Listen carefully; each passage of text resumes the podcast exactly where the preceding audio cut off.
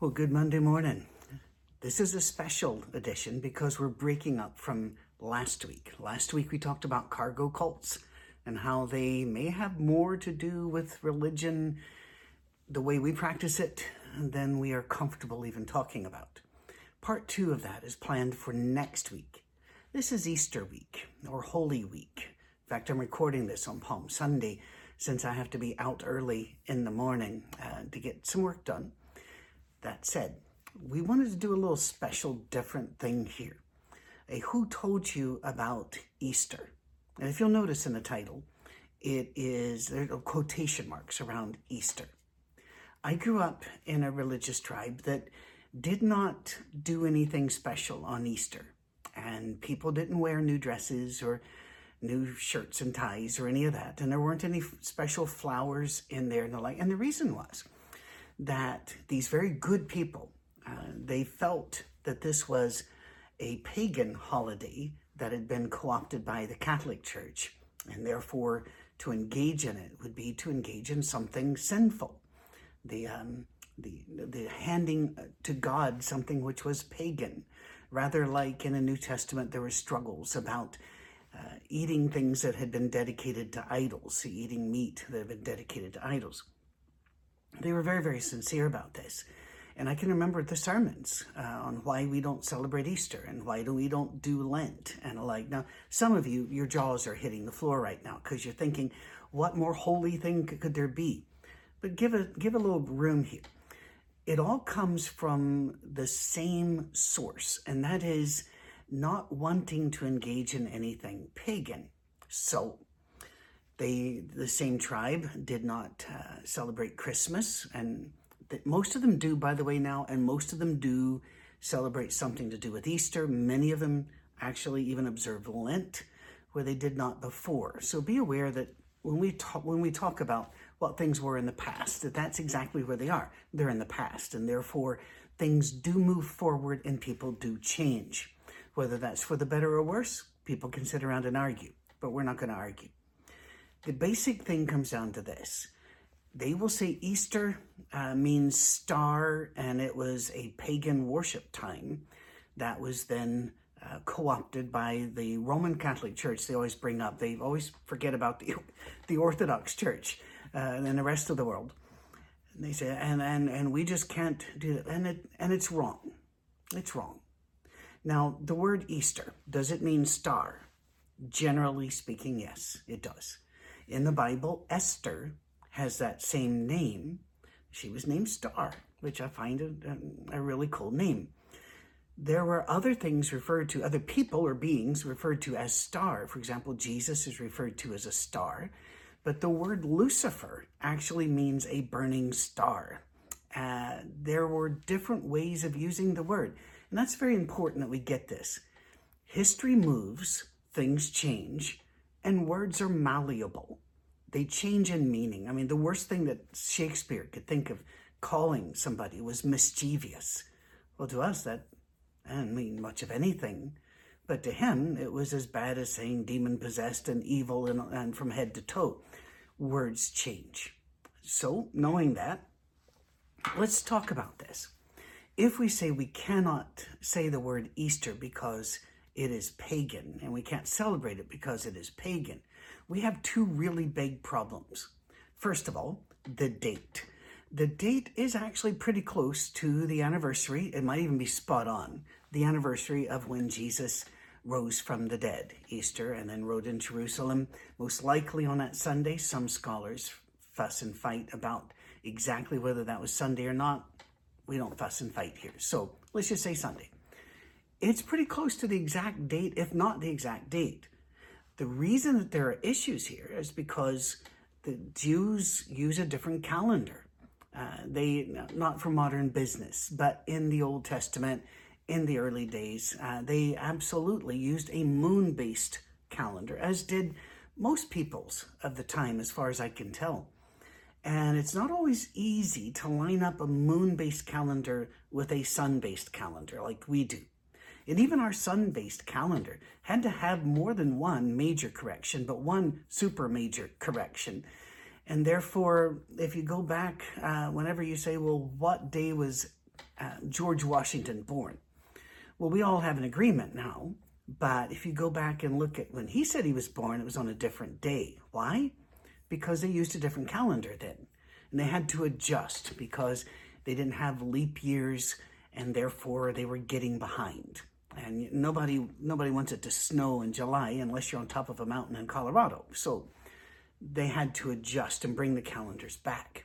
And the, the Julian, Gregorian calendars, oh, it can be a little confusing, but it, it can also be a bit of fun if you're into that sort of thing. And why not? Right? It's better than going on the streets. uh, they have a hobby, I guess. The point is, that's why Easter moves around, is because it is still based upon the old Jewish calendar, not our sun calendar.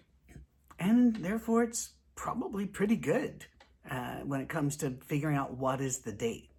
So that's one problem they have. But what about that whole Easter thing and uh, the bunny and the eggs and the like? I'll grant you, the bunny and the eggs, pretty strange. And I've seen the, the video, if you've not, on, on YouTube. I think it comes from BBC Scotland, but could be wrong there. Um, where the wee girl is talking to her dad, and you don't see the dad, you hear him a couple times, and she's going, well, what's the bunnies and the eggs have to do with Easter? And it's hilarious. Uh, I've seen it too. The bunnies and the eggs, that's actually um, a little bit of the fertility cults working their way into the thing. Does that mean that I'm opposed to bunnies and eggs? No, no, not even a little bit. And I'll explain why as we go, okay? These same arguments were used against Christmas, and actually with a bit more punch and power because they had a little bit more on their side. They said, Jesus wasn't born in December. That was taking over the Roman pagan holiday of Saturnalia. And there's this evil thing here that, and they just, uh, oh, what you're really celebrating is pagan stuff. No, you're not. Was Jesus born in December? Almost certainly not. I don't know why that would bother any of us if we set aside a time to think about the birth of Christ and celebrate the Advent. I don't think we need to actually nail down a date here. That said, it is taking over a pagan holiday and it is now calling it Christian. I don't, I don't have a problem with taking something that used to belong to the devil and giving it to God. I think that's kind of our job. He even told Adam and Eve, subdue the earth, bring it into subjection. And I think that's part of it. Um, it's not just learning how to farm, and making vaccines. I, I smallpox, very natural. Whenever I hear people say, I just love nature, doing things organically. Well, smallpox is nature and it will organically kill you. Or, or we can come up with a vaccination that pretty much wipes it out, which I'm going to take option B on that one. We subdue the earth also by taking what was evil and cleansing it and making it Christian. So, in the spring, did pagans do fertility rites? Yeah, they did. They really did, because they thought having a lot of sex actually brought spring in, or at least that's the story they told themselves.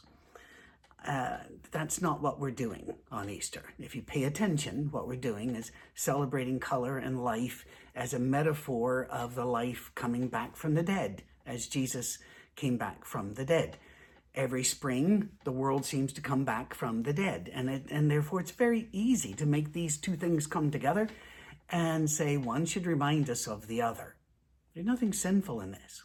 And if you want to avoid pagan words and pagan things well i hate to break it to you. You can't. You, you just can't. The names of the days of the week all of them in honor of pagan gods some of the days uh, some of the months of the year, also pagan gods. There are so many words that used to belong to pagan gods that we now use in either a neuter sense, in other words, it has no power, it's a neutral thing, it's neuter, it has no power, or it actually, we've turned it over to becoming a holy thing, which that's a good thing. I wear a wedding ring. I've been married to the beautiful Miss Cami for 41 plus years. This started with pagans. Um, to wrap this around this particular finger was to trap your soul and heart to belong to the person that put the ring on. Um, that's actually not how she trapped my heart, But do I then say, this is pagan and I will throw it away? No, no, no, no, no. I'm very happy to be married to Miss Cami and I would like for the whole world to know. It's not like I'm letting people know I'm off the market because there is no market for this. But Miss Cami loves me, and so I wear a wedding ring. What about um, wearing white at weddings or wearing black at funerals? Pagan origins. What about throwing rice at a wedding? Or now they don't like to do that. They'll say, no, no, the birds eat it, then they drink water, and then they blow up. No, they don't. Complete myth. The reason we throw bird seed now, uh, some people throw bird seed, is because birds will eat it and then we don't have to sweep it up. That's the only thing, rite? But again, it is a fertility right that we don't know. That's not what we're saying. We're saying they're married. And so we're throwing things around, all right? It doesn't mean what it used to mean because we have moved on and our language has moved on. And the dark corners that Satan used to own, he doesn't own anymore. Now, he owns a lot of other corners, but we're heading for those. We want those too. How about steeples on church buildings? Uh, pagan origins. Uh, they actually taught at one time that demons couldn't get in the building because they'd poke themselves on the steeple. And the bells would scare them away too, and that's why they'd play the bells. Very quickly, that idea went out the window because people kind of went, nah. And so the bells then began to be a, a way of calling people to worship and then also sounding the time to the day for the times of prayer. And, and that was a very beneficial thing. We didn't throw away the bells just because they had a bad start. Now, it's true that when a, a, Catholic priest, a Roman or an Orthodox Catholic priest, comes through with bells and incense, that that has also had pagan origin, uh, origins. Does that bother me? No, it just doesn't, because it's not being given to the devil, it's being given to God. Now, the church that I lead, we don't do bells, we don't do incense. Why? It's just not a part of who we are. Does that mean that we oppose those? No, please. I don't have time to oppose people who believe in God. My job is to drive back evil. And I'm not going to fight people who believe in God. I need to fight ignorance. I need to fight um, disinformation. I need to I need to bring light. And by the way, we fight by bringing light, not by being mean to people, sarcastic to people, or hurtful to people. We do it by bringing light, loving people till they ask us why. How about um, oh, so many things. I, I could I could go. We've gone long enough. It's what twelve minutes plus, and it's a Monday morning message. It's not supposed to drag out. We are not afraid to answer the question. Why do we celebrate Easter? Well, because two things. One, it's probably the anniversary. It's if it isn't, it's super close. There were competing ways of uh, computing that with us in a solar calendar.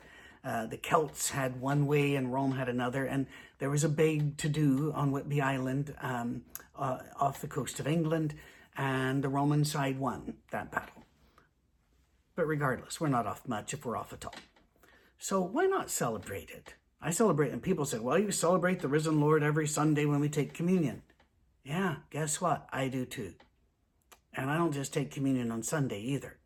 Go back a few weeks and see those Lord's Supper part ones and twos uh, in the Who Told You series. By the way, we're not afraid to expand this. We're gonna. I'm gonna move on, but number one, it's because it's near the anniversary. Number two, because I'll celebrate the risen Lord with ceremony and color and joy any chance I get. And if there's a special occasion when we can all get together and get really excited and happy about it, yay, I'm for that. Whether that's on Easter, whether it's on Christmas, or whenever it is, I'm that. I'm, I'm for that.